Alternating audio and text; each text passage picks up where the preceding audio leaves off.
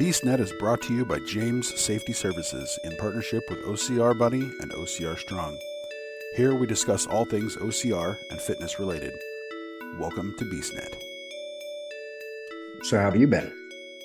Ugh, it's like life keeps punching me in the face every mm-hmm. single week. It's not good. So, no, it's not like I've had truck repair after truck repair after truck repair. Then my computer dies, my watch dies, my bike gets stolen. Like, I just want it all to be over. That doesn't sound fun at all. No, it hasn't been a fun couple of months. Yeah, thanks. Yeah. Well, hopefully it gets better from here. I mean, you know, Yeah, I'm hoping I win this Powerball tomorrow. yeah, don't we all? I know, right? I keep seeing that, and I'm like, I normally don't play, but uh, Right, same. Like I I have a limit. Like it has to get up to like 700 million before I'm like, okay, maybe, maybe I Maybe. can throw my hat in. Cause you know, you can't win if you don't play. yeah, exactly. I don't need it if it's only like a hundred mil. Yeah, yeah, just not worth wasting the money at that point. exactly. Yeah. What's it at now? Like nine something? Oh, it I, it's over a billion. Oh, is it over a billion now? Okay. Yeah. I'd say I really haven't. I mean, I kind of went into town today, but it was just, I don't know if you'd call it town, but it's just a little area with, you know, yeah. So we went to a wine tasting. Okay. today. It was a wine Oh, tasting. fun. Yeah, but it was like a little, it reminded me, I don't know if you've ever been to Key West, but that's what this little town No. reminded, this little area reminded me. of. It was just a bunch of like five or six block radius with a bunch of little shops. Right. Okay. So, but but it's only it's about 15, 20 miles away. So that's the other thing. We're still trying to get used to where we're at because we're normally we've always been like kind of out in the woods, but still close to town, Right. like most of our lives. And right now we're not. We're what the closest town to us is probably 10, 15 miles. And Wow. it's, and it's just like a little itty bitty town that like, but there's like, it's really weird in Texas. They have a lot of like little groceries, like not grocery stores, but little like convenience stores. Okay. So like bodegas. Kind of, yeah, like all over the Okay. place. So Okay. in between here in town, there's probably like four or five of those. So we could hit those if you just need something quick. But I mean, if you Right. need actual like food to make, it's and even then the town that's close to us, it's a, it's actually called Cut and Shoot. But the name of the town is Cut and Shoot. I'm like, really? But but that's just there's not even really a grocery store there. The gro- closest grocery store is probably 20 miles. Wow. I don't know how Yeah. you do it. I have a grocery store at the end of my street. The city of Boston prides itself on having like a legitimate grocery store in every single neighborhood. Yeah, Yeah, we're out there a little ways, and it's gorgeous though. I mean, I love it. I mean, my backyard right now because there's no other houses up here yet. It's just woods, That's awesome. you know, and it's it's gorgeous. So yeah, we're loving it so far. We did have to buy a new car because I needed something with better gas mileage Okay, yeah. because I'm driving almost 60 miles each way to work, Wow. but it's an hour drive. So Well, yeah, because there's nothing between. You don't have to stop for anything. and they know how to make freeways here. And like where I grew, you know, Washington, it's like every freeway goes to the middle of town. Yeah. They actually have the freeways we can I can go I go it would be probably a 40 mile drive, but I go a little out of the way to go around Houston. Because I'm actually Okay. I'm, nor- I'm northeast of Houston and my job southwest of Houston. Oh, okay. So I drive all the way around it. Oh, okay. So you're like way down there. No. Okay. Yeah. You're not going to have to deal with the winter ever again. No, not at all. it's like today I think it's 92. that is a huge difference. Mm-hmm. Because one of my friends posted this morning that he was sitting on his porch with his wife and it was 41 degrees in Seattle. And I'm like, no, no, thank you. I would prefer the 41 degrees than the 92. For years I would have, but actually recently I've been getting more and more And like the 92, we were out walking around today in town, no problem. So do you, did you've done a lot since last time we talked. I've done while. a lot. It has been a while.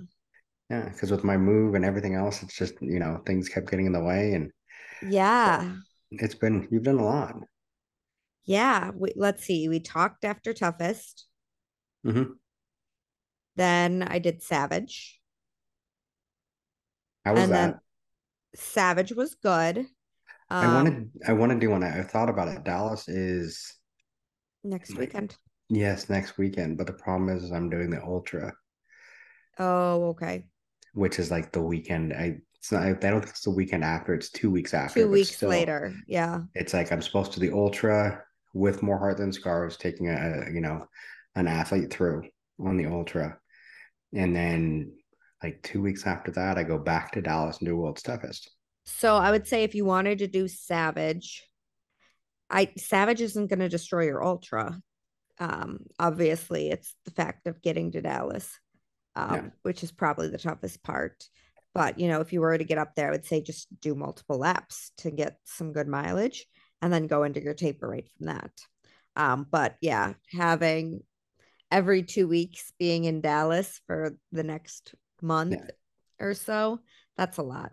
It is. And I mean, it's one of those things a lot of people forget. Like, they're like, oh, but you're in Texas. I'm like, yes, but Texas is huge. Yeah.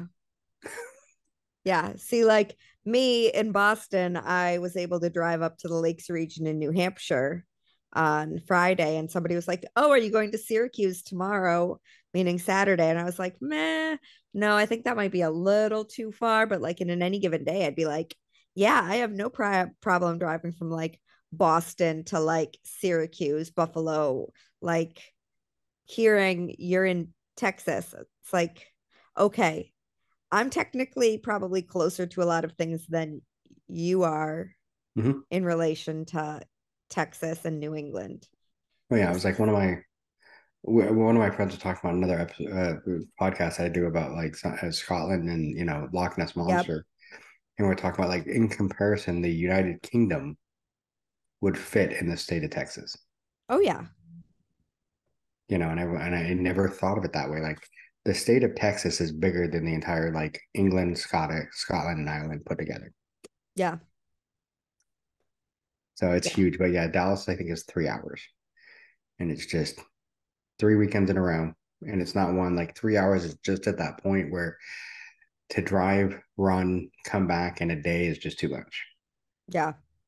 No, I get that. Three hours from here would be like going to Killington. Yeah. So, I mean, I've done it. I have gone up to Killington for a day and turned around and come back at night. Yeah. Um, it's not fun. No, and I mean I've done it. I did it when you know uh, Spartan when I was in you know Washington when they had the mm-hmm. the Portland Sprint or the Northwest Sprint is what it was originally called. I would occasionally, if I needed to. There was a couple times I did it where I drove down in the morning, did the sprint, got back in the car, and drove back afterwards. Yeah, but that's a sprint, you know? And this like you know i feel savage would be a little more because i'm not going to do one lap. I'm going to do multiples if i can and then you know the ultra is definitely more than a sprint. Definitely. Um i mean with savage their full savage is probably about five to six miles and then if you do the blitz on top that's like three. So it's like an old school spartan super yeah hmm not bad. not bad. Not bad at all. Yeah. But I think yeah, three weeks and you know, every other week going to Yeah. Dallas is a bit much. I mean, eventually we'll get there. And I, one thing is too is I did find out that Spartan just announced that Houston is getting a trifecta, which is funny though. I looked it up. It's still two hours from here. Really? Hmm? so nowhere near Houston. Yeah, but that's normal. I mean, I, I yeah. remember when Vegas yeah. was, you know, two two and a half hours. It was yeah. closer to stay in Utah than it was in Vegas to go to the Vegas race. Right. Or as we called it, Vegasona. Yeah. It was Vegas, but it was really in, in Arizona because everyone always makes fun of because I want to do like at least a 5K in every state. Yep. And I don't consider that I've ever done a race in Vegas or in Nevada. and everyone's like, but you've done Vegas. And I'm like, yes, but Vegas was in Arizona. Should have gone to World's Toughest Mudder. I should have. I should have. But so yeah, so it's definitely one of those those weird things. I did do six more states on my 5K on the drive here. Oh, awesome. Yeah, I got six more states in on 5Ks. I stopped in Idaho, Colorado, Wyoming, Oklahoma, and New Mexico. And there's one more in there. So I'm missing one. I don't remember what the other one was, but there were six. Now, are these official 5Ks or They were virtuals. okay? No, they they were virtuals, but I want to do like an official one eventually. But it was just Right. kind of like, but yeah, I just stopped and it was we did. I would pull over in a park. One of them I actually pulled over it was like a picnic area, and just ran laps. Yeah.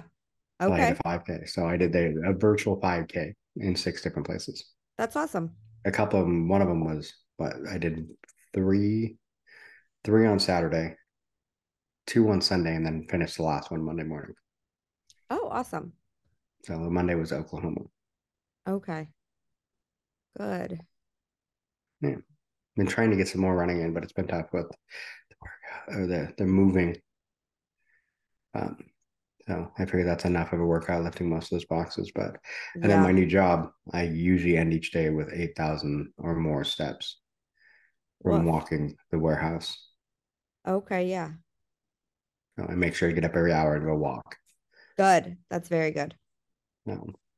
so you did since we've talked, you did, you know, Survivor or not Survivor. What was it? I just said it. God, my brain is not I don't blame you. Mine is not either. it's been yeah but so you did a couple and then you did what was the other one you did killington didn't you So I did after Savage, I went out and I ran Spartan, New England, or Boston, or wherever, which was at the exact same venue as Savage, but somehow they didn't utilize the same trails at all, which was phenomenal. oh that's awesome Um, Savage had still left some obstacles behind, but we didn't actually go really anywhere near where Savage had put their race, with the exception of the first mile. So it really was great to see um, Spartan back at that venue and that they were able to just explore. So that was a great venue, great weekend. It wasn't hard. I think at least with how Spartan sets up their races, I don't understand how they don't build up to like their big races in terms of like location. They're like, oh, Mhm. well, because Killington is so hard, we want the other races in New England to be not as challenging. So, you know, people have variety. It's like, Yeah. but the people that are going to go and race Killington are looking to train for Killington. This race is one month before. Why would you not go and seek out some kind of elevation somewhere? You know, giving us a race of 200 feet of elevation when Killington is going to be 6,500. yeah Um, that's it's not doing your customers any favors. Um, so again, like I love the venue that they were at. It's an OG venue. It's where I ran my first like mud run Spartan. Um, so it was great to be back, and it, you know, I'm extra spoiled because it's like one town over from where my parents live, so I can just go stay with them, drive down, super simple. Um, but it's in no way challenging, or nor does it prepare anybody for Killington. and that's been one of my biggest issues with some of the races there's some that it's like you have the ones you know killington and i always heard you know i've done montana and everyone always considers montana one of the tougher ones and then you get other ones like seattle where it was flat Right. flat, flat. And I'm thinking we're in Washington, Western Washington, that's Yeah. known for its hills and its mountains, and you found the flattest place. Mm-hmm. I'm like, really? You know, and that's one of the things too, like here in Texas. I came here and it was so funny. I went and did a couple of rides with a, a good friend of mine that lives down here.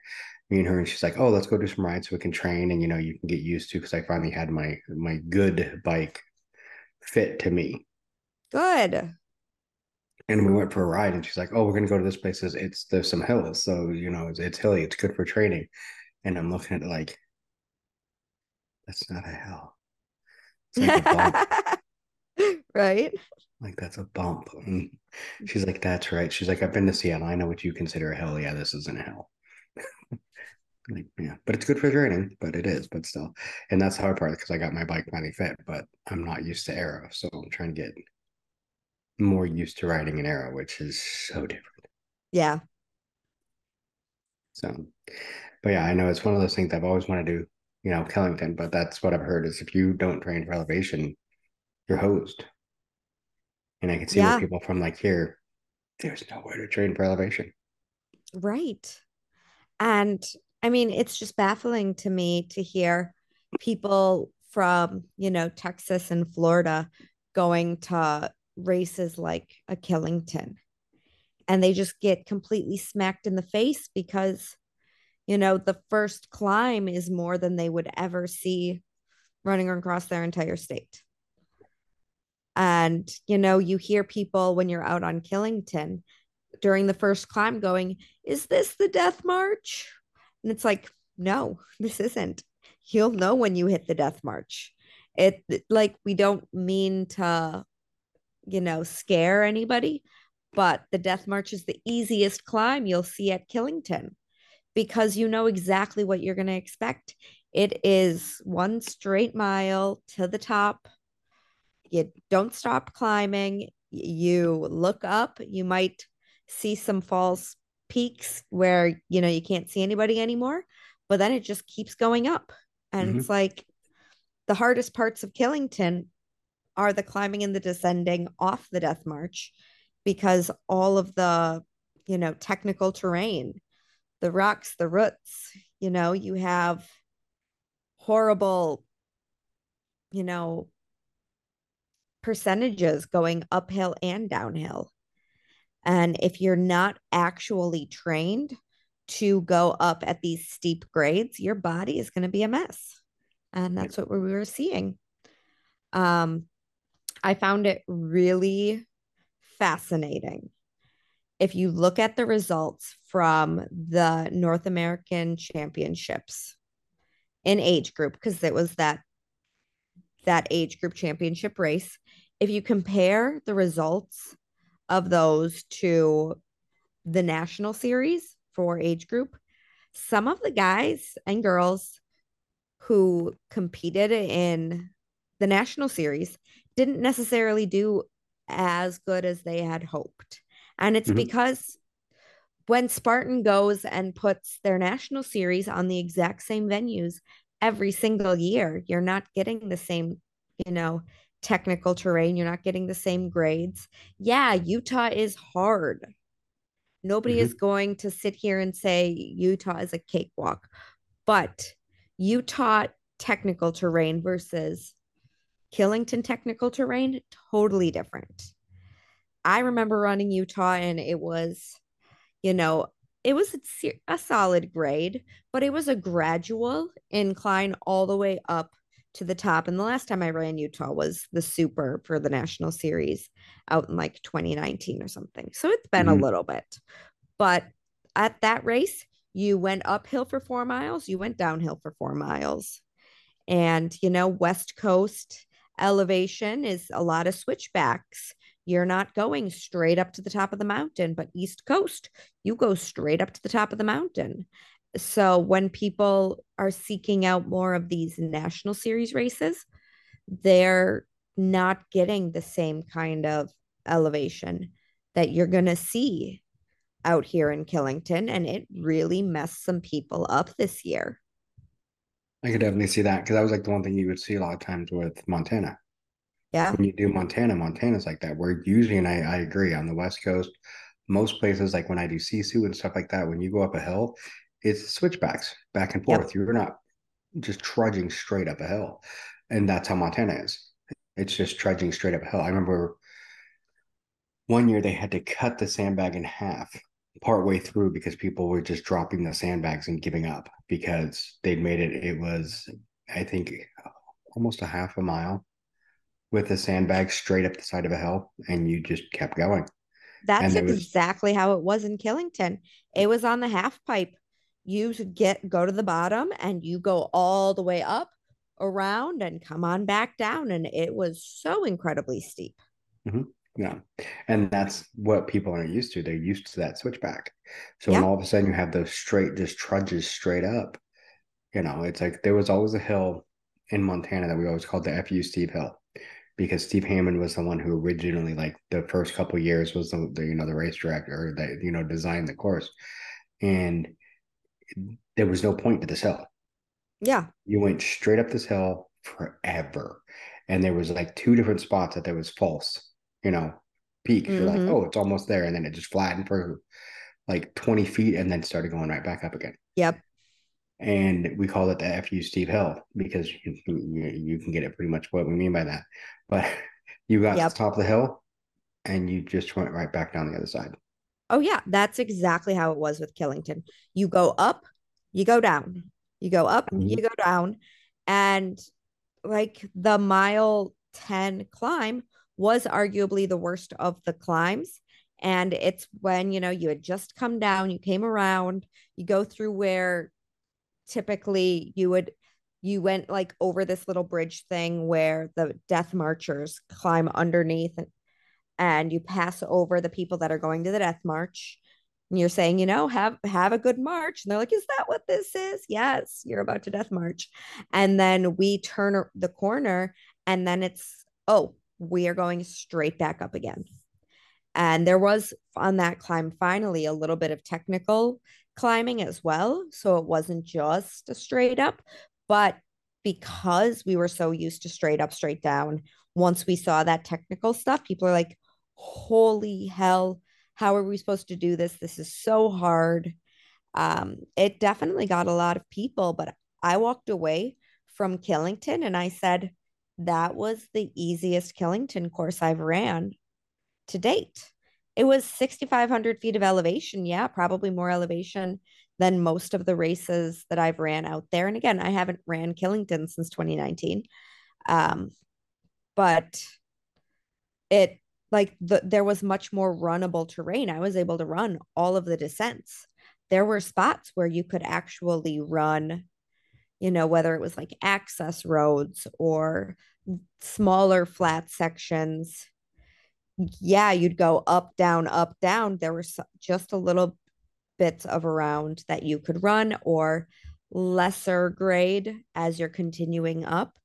And you know i tell my clients run when you can at killington and Mhm. so to myself i was thinking can i run right now yeah i can run right now uh, so i would run but that so many people underestimate what killington is and it just completely destroyed them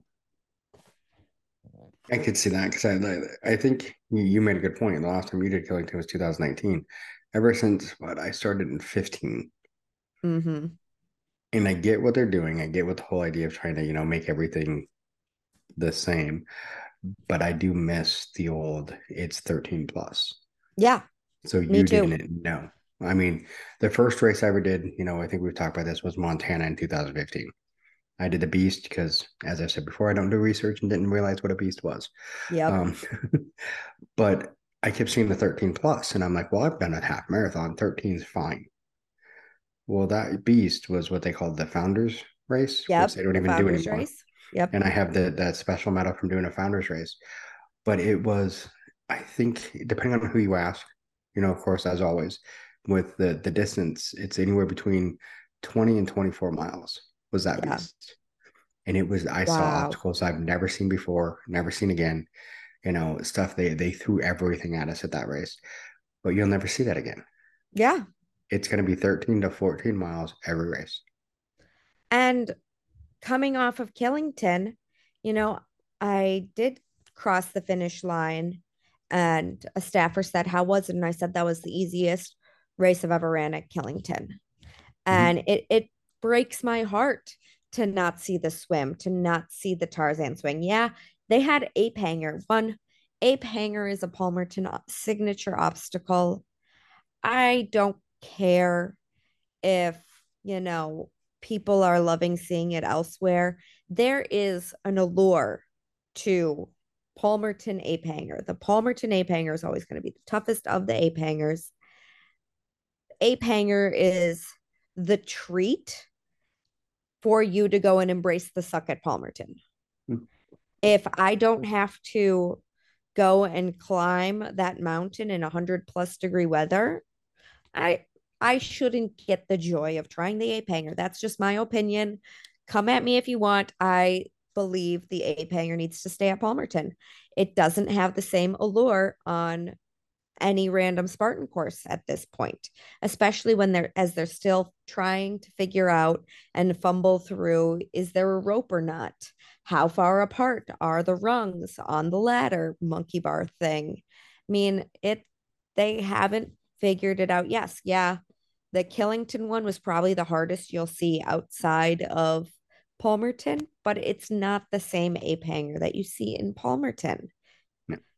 Um, but yeah, I crossed that finish line and the staff member said, How was it? And I said, That was the easiest Killington I've ever ran. I have never ran so much at Killington. And he turned to me and said, Can you please tell Joe that? Please. And he pointed behind me and said, Joe is right behind you. I beg of you, just tell that to Joe. So I turned around and I said, Hey, Joe, remember me? I was the boxing coach for your kids. Oh, hey, how's it going? How was the race? It's like, that was the easiest Killington I've ever ran. Said, we need to get back to K1 because we need the swim. We need the Tarzan swing. Oh, that's the plan. That's the plan. I don't believe what he says at all. We're still waiting for the gladiators to come back. Yeah. We haven't seen these wolves. So I am not buying this whole Joe saying, we're getting back to K1. We're gonna go swim. We're gonna Tarzan swing. But I needed to tell him that. But you know what he told me, or what he said to me as soon as I said that was the easiest Killington course? He pointed behind me and said, Okay, well, go do an extra lap then. And they had a long loop up and down the mountain after the race he is now doing this whole extra mile thing. Would you go the extra mile after the race? One. So, New England was the first race I ran this year. Did they start Armageddon before that? I don't know. I don't think so. Armageddon is before the race. What's Armageddon? I don't think I've seen it because I haven't done it's, Spartan at all this year. It's a barbed wire crawl before you go over the start line or the starting wall to get into the corral. So you have to barb wire crawl and then jump the wall into the starting corral. Then you race, you finish the race, and then you can go and climb the mountain again after you finish. I don't know about you, but to me, when I'm racing, I'm worried about what's between the start line and the finish line. Yeah. If you want to improve your race, don't worry about what's before the start line, what's after the finish line. Make the race harder on the course. I turned to him and I said, No, thank you. He said, But you just said it was the easiest Killington date. I said, Yeah. And I also bombed all of those downhills because it was so easy. I just put my effort in on the course. I don't need to put an effort in after. I'm done. I don't yeah. need to go and climb a mountain again just to earn a little pin. If you expect me to put in more of an effort, put that on the course. Don't worry about it after the course is done. Yeah.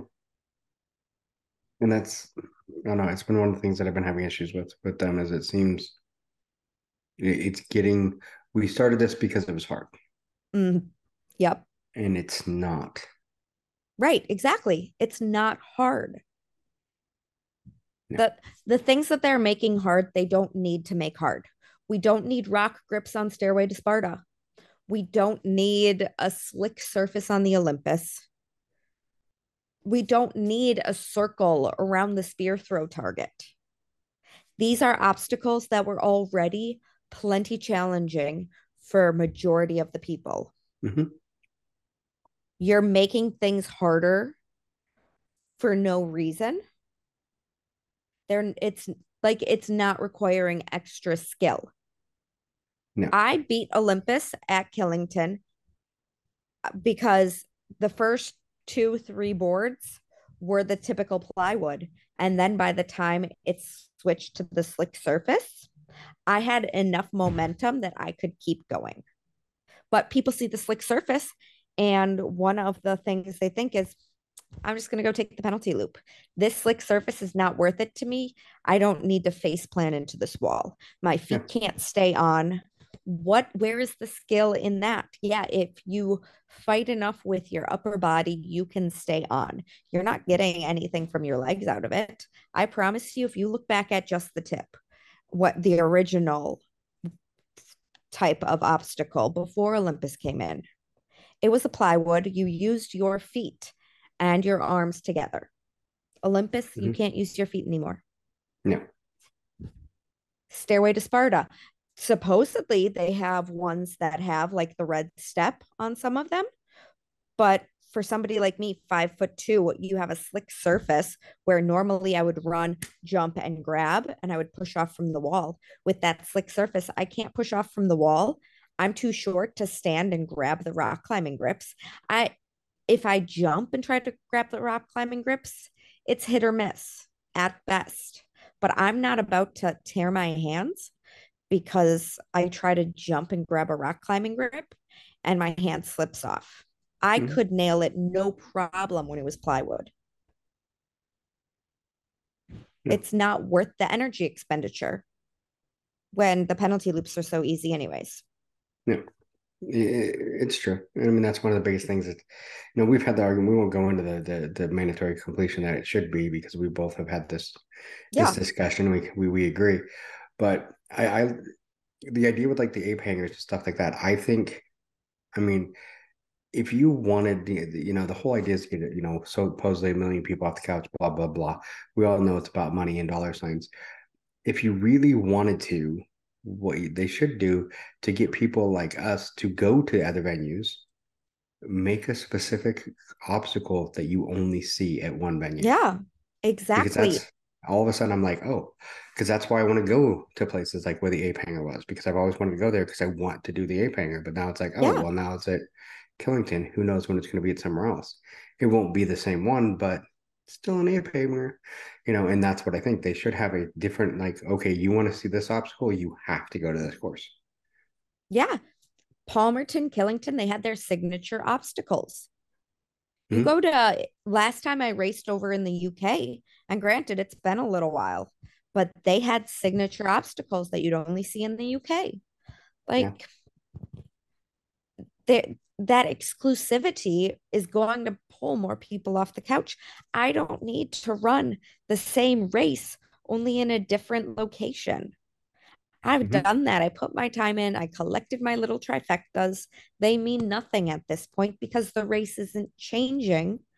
I'm not sitting here saying, oh my gosh, do you know what I did to earn this beast medal? Well, I did the same thing that I did at this venue, only maybe there was a little bit more elevation, or maybe the terrain was a little bit more technical.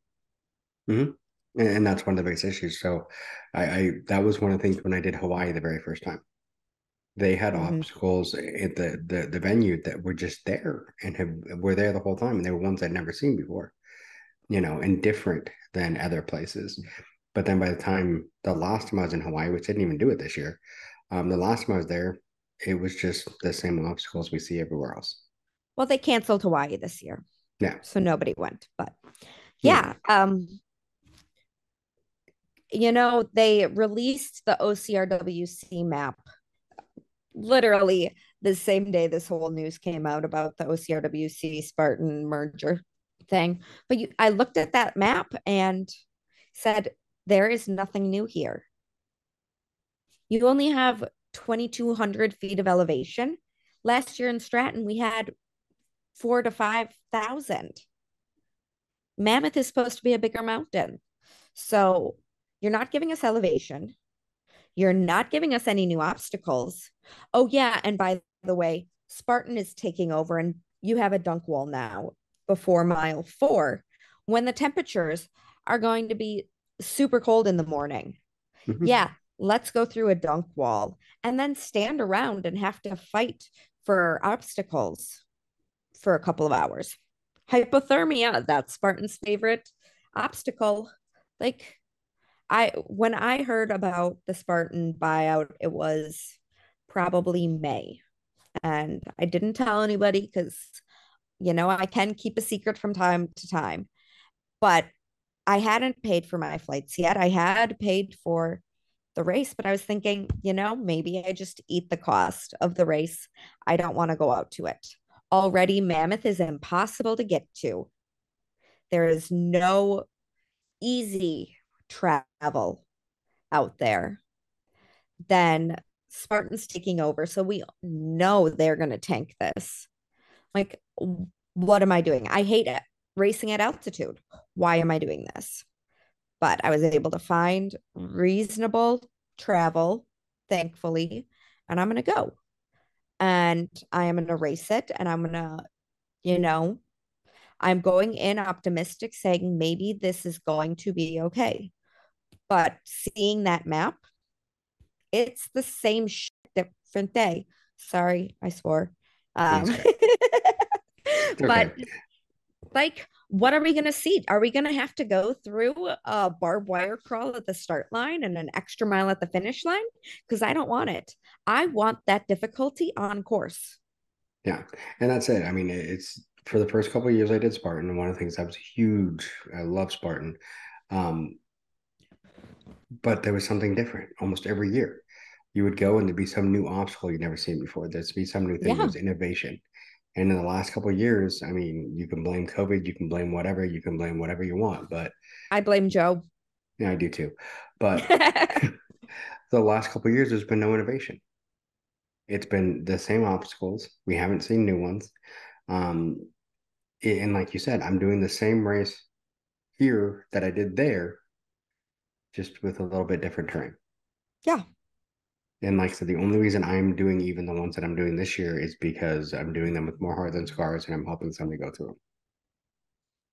And if when, it wasn't for that, I had no intention of doing any Spartans this year. Yeah. I only raced the New England and Killington weekend because I was teaching the obstacle specialist course. Mm-hmm. Um, and oh, I can I can rant on that too, but I might I mean, I will be at Fenway. I don't know if I'm racing or not because it's a week after World's Toughest Mudder, but I'm going because it's in my neighborhood. It's right down the street. Yeah. I don't get to wake up in my own bed and go race very often. So I'm going to. But when something like Killington loses its allure, when it no longer feels like that authentic Spartan, there's a problem. Mm-hmm. And mm-hmm. it did not feel like that at all. They started us in such a bad spot on the mountain. The only things you could see from the festival area was the start and the finish line. You, they would take off, go run 13 miles, come back. You would see the horrendous sandbag carry. Then they would go into the you know, gauntlet to finish out the race.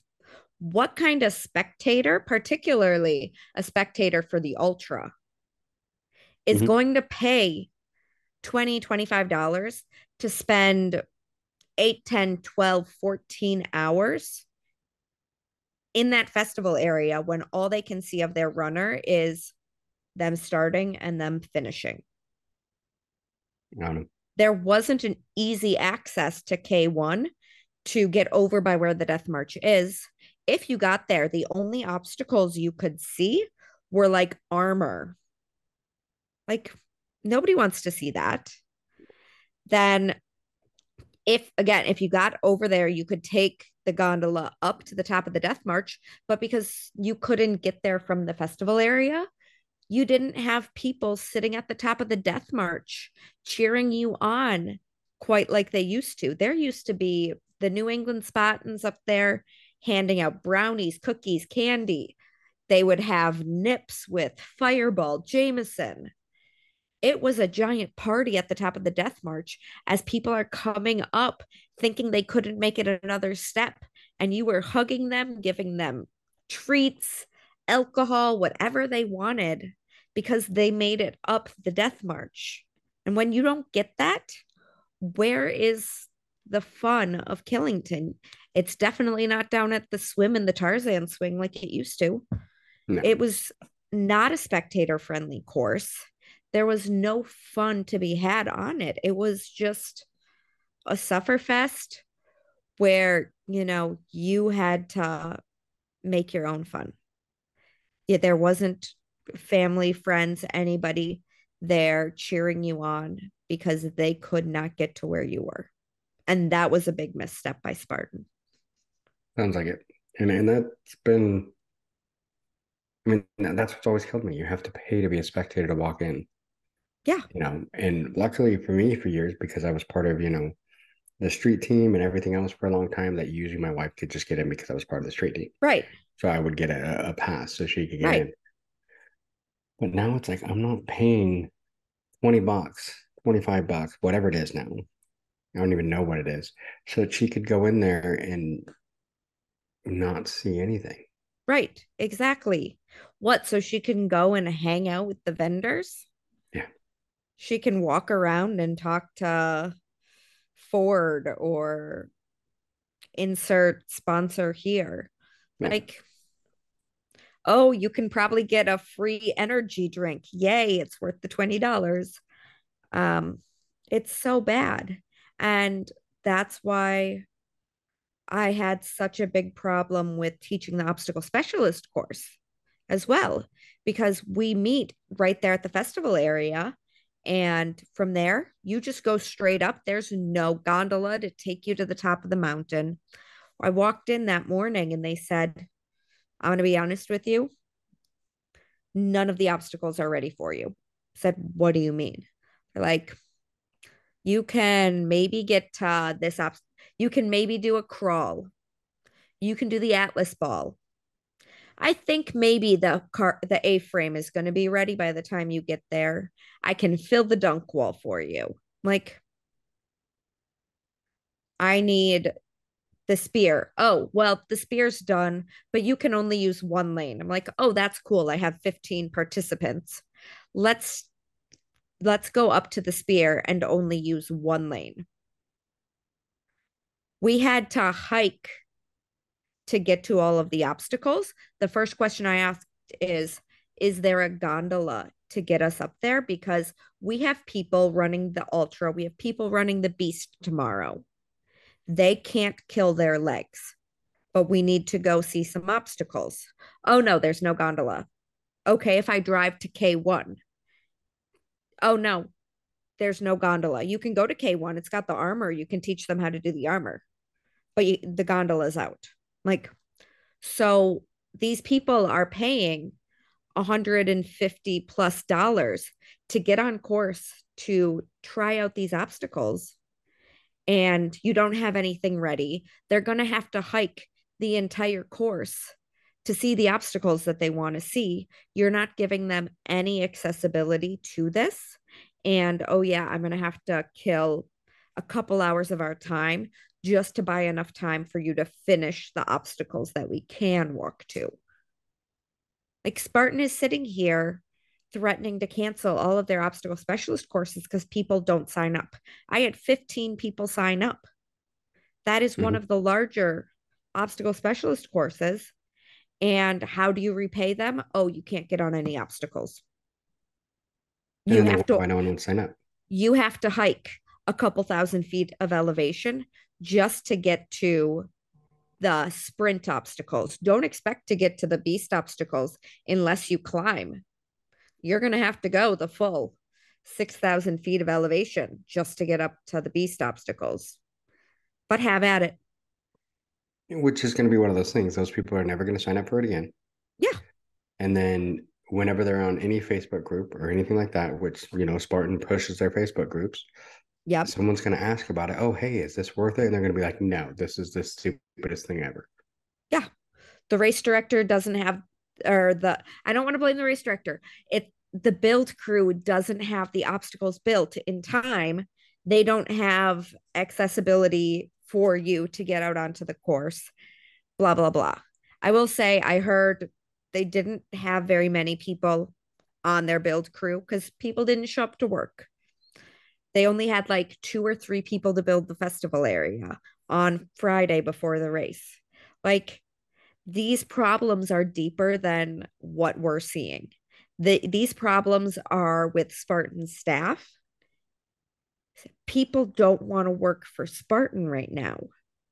We mm, have to start thinking and asking why. What is going on that Spartan can't get the build crew to build the obstacles they need? And if they can't get the staff to build Killington, a championship race, why the hell are they spending money on obstacle course racing world championships?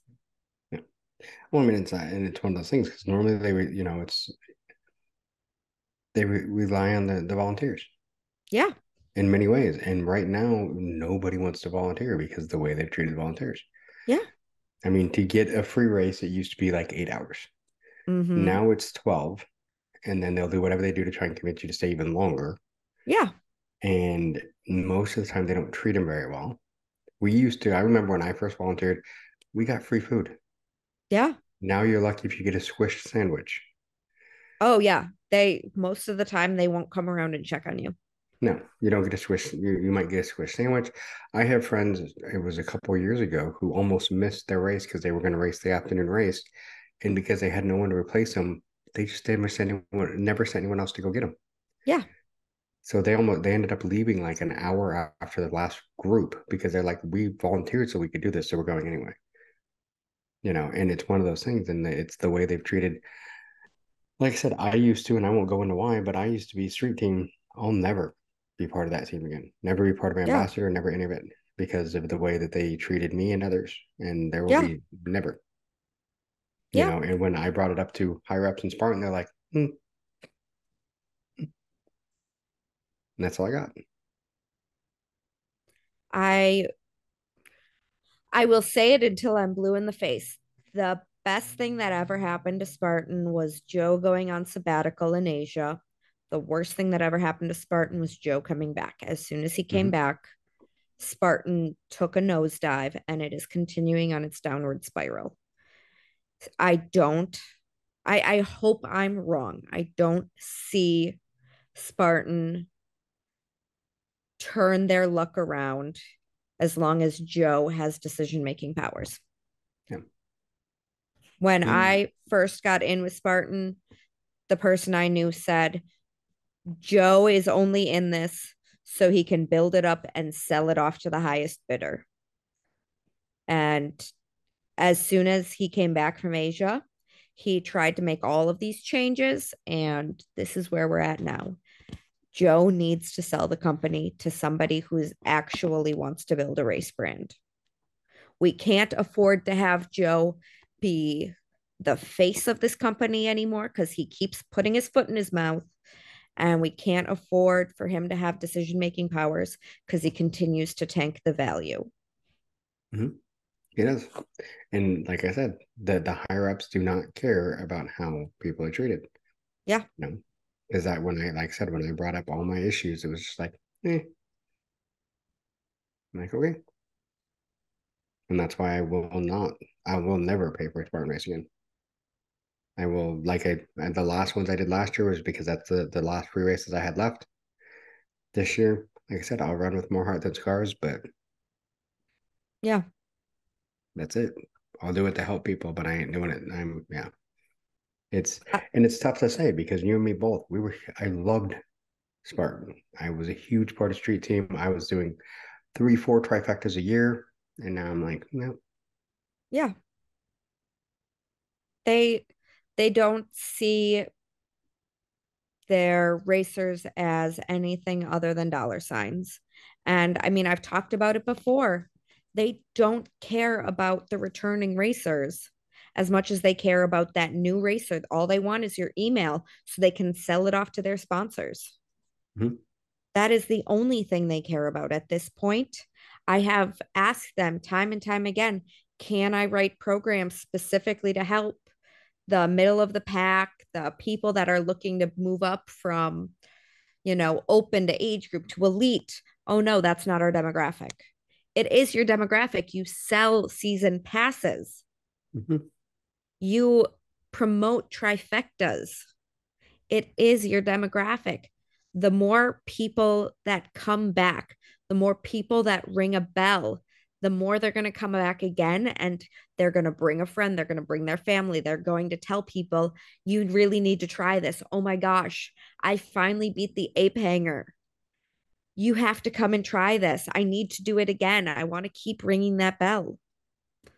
But if you make the bells closer, nobody wants to ring them anymore. No, No. if you make it so everyone can do it, it's not a big thing when anyone does it. Exactly. You know, it's one of those things like when I first started, I was not in great shape. I'm not right now. I'm working on getting back in the shape I was supposed to be. But I loved it. I had a blast. And I was, I would volunteer. I would get extra races. I would convince friends to come with me and give them those races.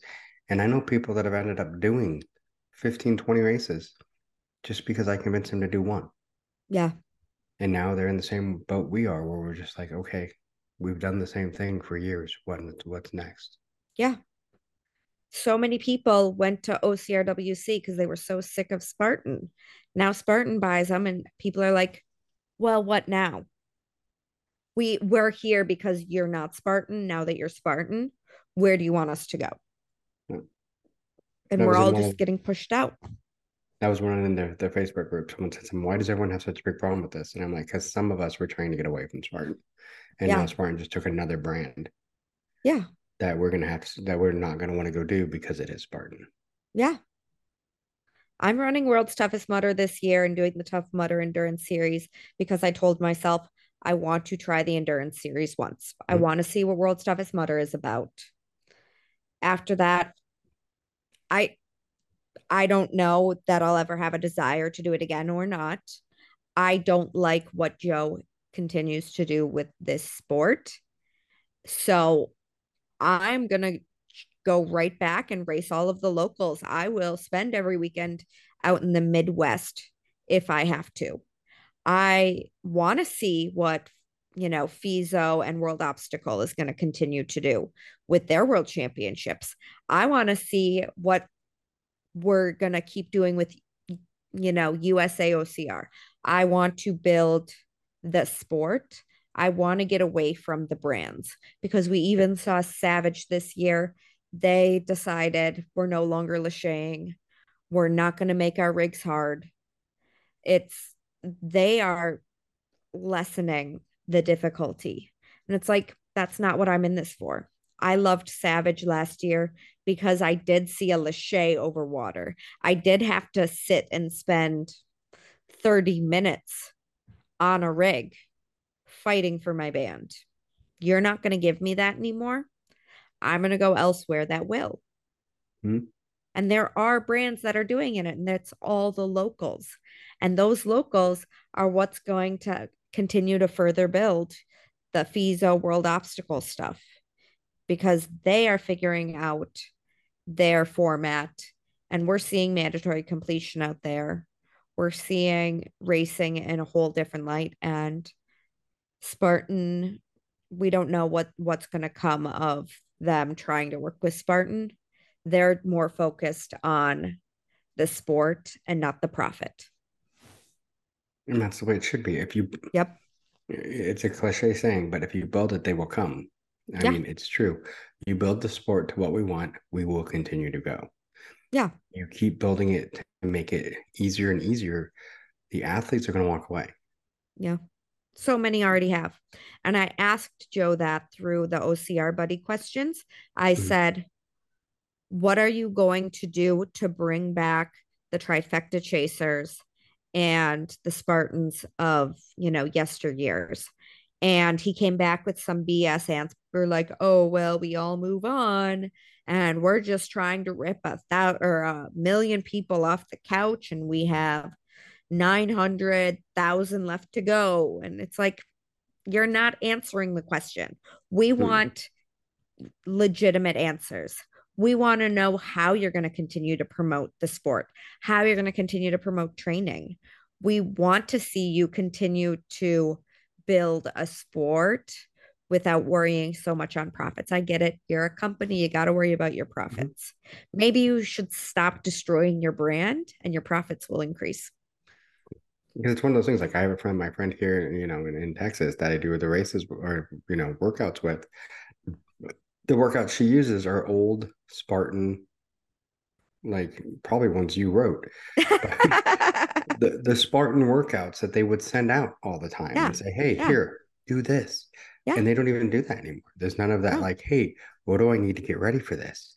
Right. They used to try, it was all about how to not just get people in, but get them in and keep them. And like you said, yeah. now it's just, he's so worried about ripping, you know, a million people off the couch that he doesn't care about the ones that already, he's already ripped off right. the couch. So once you've stepped off the couch and you've signed up for a race, you don't matter anymore. Yeah.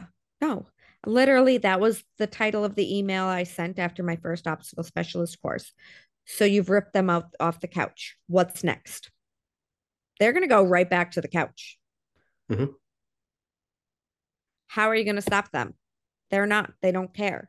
We already got your email. We got your email and we got you to come do one race. So we risked another person yeah. on the couch. Doesn't matter that you went back to it. Ford already has your email. We don't need you anymore. Mm-hmm. Yeah. It sucks because there was so much, there was a lot of, a lot of potential there. Yeah. You know who I'm not getting spammed by? All of the locals. No. I am a member of USAOCR. You know who's not spamming me? USAOCR.